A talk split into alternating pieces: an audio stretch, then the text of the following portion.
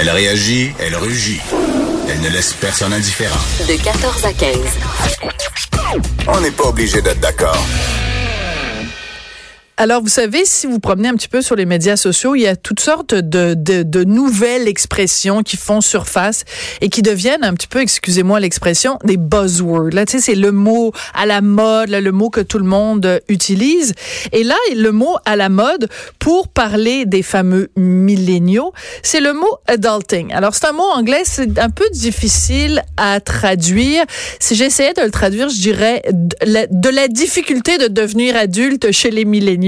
ça pourrait être ça. Euh, écoutez, c'est en fait un phénomène qu'on va explorer avec notre millénial préféré, Philippe Léger. il est blogueur au Journal de Montréal, Journal de Québec. Bonjour Philippe. Bonjour Sophie. Écoute, le adulting, essentiellement, c'est une façon de décrire le fait que les gens de ta génération, toi là, qui, Moi? est assis, toi qui assis devant moi, la difficulté que certains d'entre vous, en tout cas, avaient à devenir des adultes avec les responsabilités qui viennent avec. Alors, ça inclut, par exemple, être capable de faire bouillir de l'eau pour mettre des papates dedans, euh, faire sa lessive, faire ses lunchs, respecter un budget, euh, toutes sortes de choses que nous, les adultes, on est habitués de faire. Mais vous, vous avez été trop gâtés par vos parents. Peut-être un peu surprotégé, ça, je suis capable de l'avouer.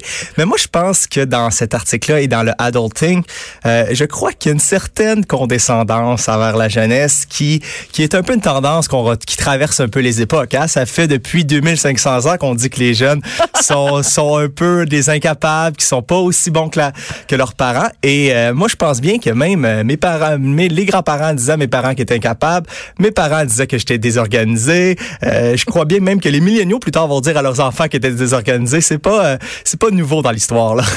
Bon, alors l'article auquel tu fais référence, c'est un article dans Le Devoir, dur, dur d'être euh, un adulte.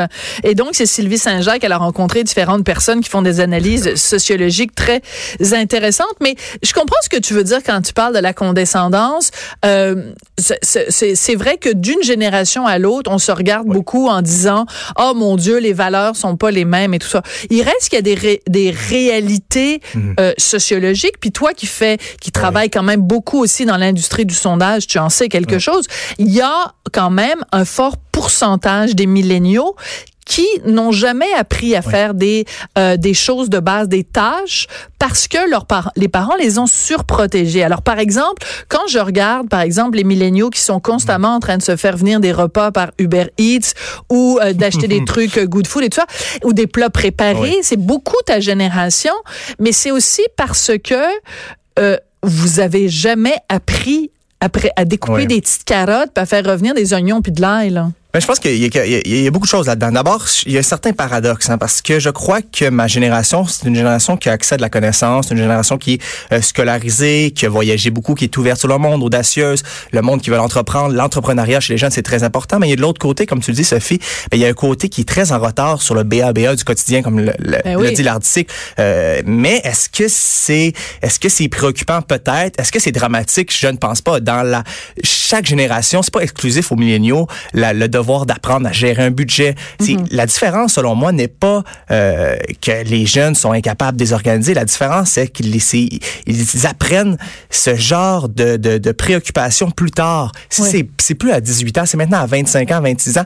Mais c'est pas la- l'apanage des milléniaux que c'est depuis 25 ans. Il y a, quand on regardait les années 30, les années 40, les gens apprenaient euh, à 16 ans euh, la vie, à 18 ans par la suite. Après, à la génération X, c'était plus à 20, 21 ans. Les jeunes, maintenant, les milléniaux, c'est entre, disons, on peut dire entre 23 et 26 ans, par exemple. Donc, ça, ça avance de plus en plus. C'est pas seulement le problème d'une génération plus jeune. OK. Mais euh, il reste que, par exemple, le phénomène des tanguis. Bon, là, ça, Oui. ça peut-être, ça- peut-être qu'aujourd'hui, on appelle ça différemment. On appelait ça comme ça à cause du fameux film où il y avait ce jeune, là, qui, ben, jeune, un jeune vieux ou un vieux jeune qui restait chez ses parents pendant très longtemps. Mais il reste que, euh, tu, tu, tu parles de la notion, par exemple, de faire un budget. C'est sûr que l'exemple qu'on vous a donné est peut-être pas un très bon exemple non plus. Parce que, bon, les Québécois, en moyenne, je pense que c'est un taux d'endettement de 150% Ça veut dire que pour chaque 100 dollars gagnés, on a 150 dollars de dette. Donc, on n'est pas des très bons modèles pour vous. Euh, euh, tu parles, par exemple, de, de ta génération. Vous, vous êtes constamment sollicité par les cartes de crédit, beaucoup plus que nous, on l'était au même âge que vous. On, on vous dit tout le Oui. temps, vous êtes plus riche que vous le pensez.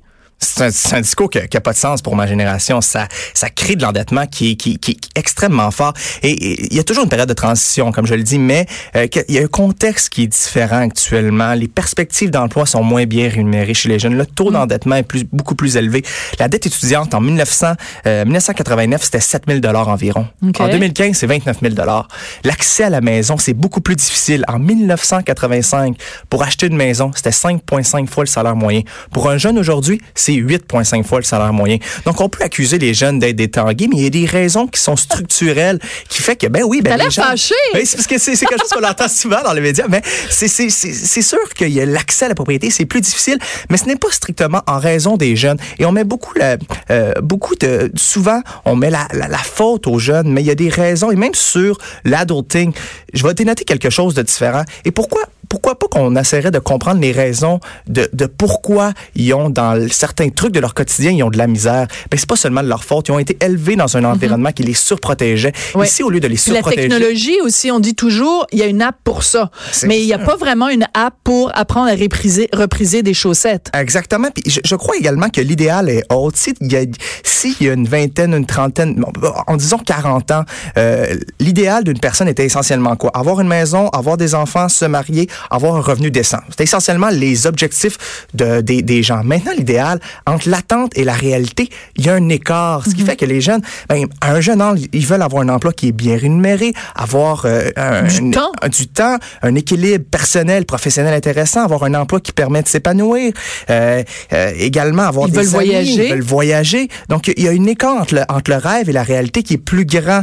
Ce qui fait que le passage, il est différent entre, entre le passage adu ben, disons, adolescent au passage hmm. adulte. Il se fait plus tard. C'est essentiellement ça qu'il faut comprendre par le adulting. Au-delà de, au-delà de l'anecdote, au-delà du hmm. hashtag qui est, qui, qui est drôle. C'est drôle. C'est drôle, mais c'est aussi symptomatique. C'est révélateur d'une génération ben, que ça prend de plus en plus de temps avant d'avoir les, les responsabilités d'un adulte. Mais je te dirais aussi qu'il y a un autre phénomène, c'est que avant, dans une famille québécoise type, mettons, tu avais, bon, à l'époque, mettons, à une certaine époque, tu avais 14 enfants. Après, mettons, tu avais 5 enfants.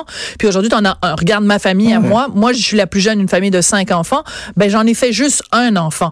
Quand j'étais jeune, moi, ben, écoute, on apprenait tous à prendre soin les uns des autres. On apprenait à faire des choses dans le quotidien parce qu'on n'avait pas le choix. Ma mère, elle en avait cinq dont il fallait qu'elle s'occupe, avait pas le temps, fait qu'on s'arrangeait. Hum. Moi, j'en ai juste un. Ben, mon fils, il ne sait pas faire bouillir de l'eau pour faire cuire des pâtes. Il ne sait pas répriser des chaussettes. Euh, il sait pas faire un budget. Remarque, il y a juste 10 ans.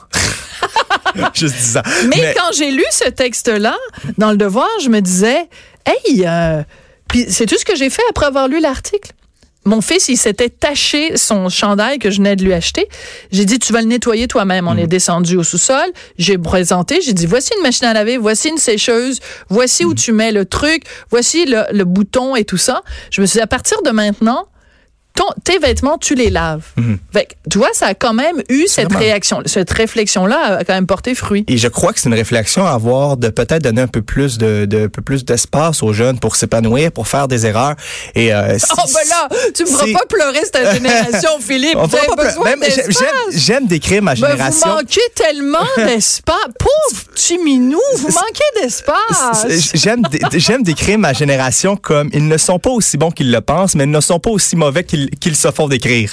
C'est comme ça ah, que j'aime définir ma génération parce que c'est pas vrai que les milléniaux sont des génies qui vont révolutionner le monde. Ça, c'est complètement faux. Mais c'est pas vrai non plus que ma génération, c'est une génération de, euh, de gens incapables, désorganisés, qui ne sont, qui ne sont pas capables de faire la cuisine. C'est pas vrai. Ce sont des choses qu'ils vont apprendre, que ma génération va apprendre au cours de leur vie. Est-ce qu'ils vont l'apprendre à 18 ans? Probablement pas. Est-ce qu'ils vont l'apprendre à 25, 26 ans? Probablement. Oui.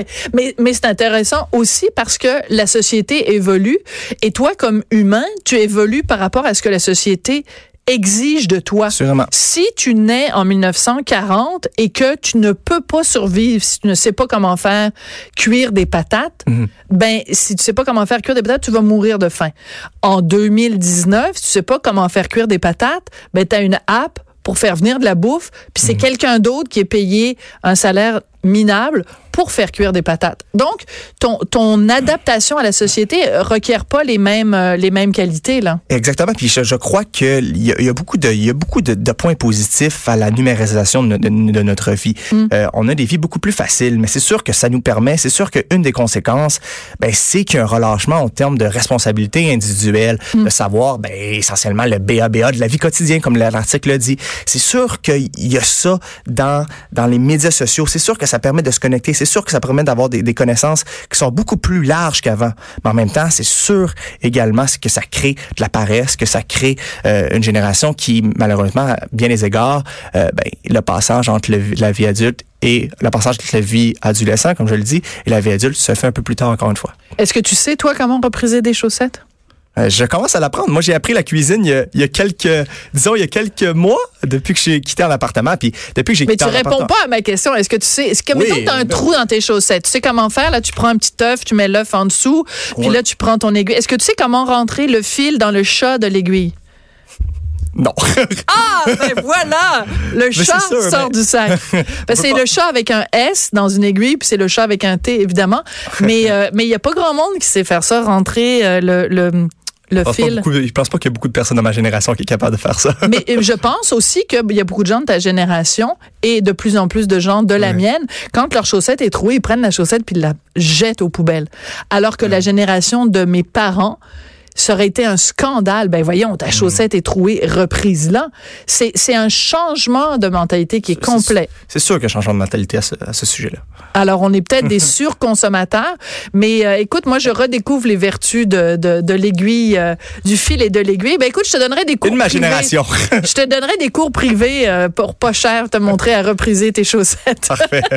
Tiens, je suis curieuse de vous entendre. Est-ce que c'est quelque chose que vous, vous faites, chers auditeurs? Est-ce que vous, quand vos chaussettes sont trouées, est-ce que vous les prenez, vous les jetez à la poubelle? Est-ce que vous êtes un millénial?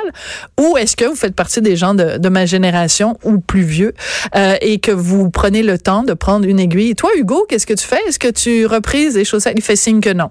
C'est effrayant. Incroyable. Ce n'est, pas, donnerais... ce n'est pas un millénial. Non, c'est pas un millénial. c'est un vieux. Ben, en tout cas, pas si vieux que ça. Mais je te donnerai des cours privés à toi aussi. Alors, euh, c'est, ça va être euh, 1 800 Sophie Durocher à vous apprendre à mépriser vos chaussettes. Merci beaucoup d'avoir été là, Philippe. On Merci continue à, euh, à te lire dans le Journal de Montréal, Journal de Québec. Et si vous voulez me partager vos histoires de chaussettes reprisées ou jetées, vous m'écrivez à studio.cube.radio. Après la pause, on parle avec euh, l'homme d'affaires, François Lambert. Et lui, il vit avec 75 par semaine faire son épicerie. On va lui demander s'il reprise ses chaussettes. Sophie Durocher. On n'est pas obligé d'être d'accord.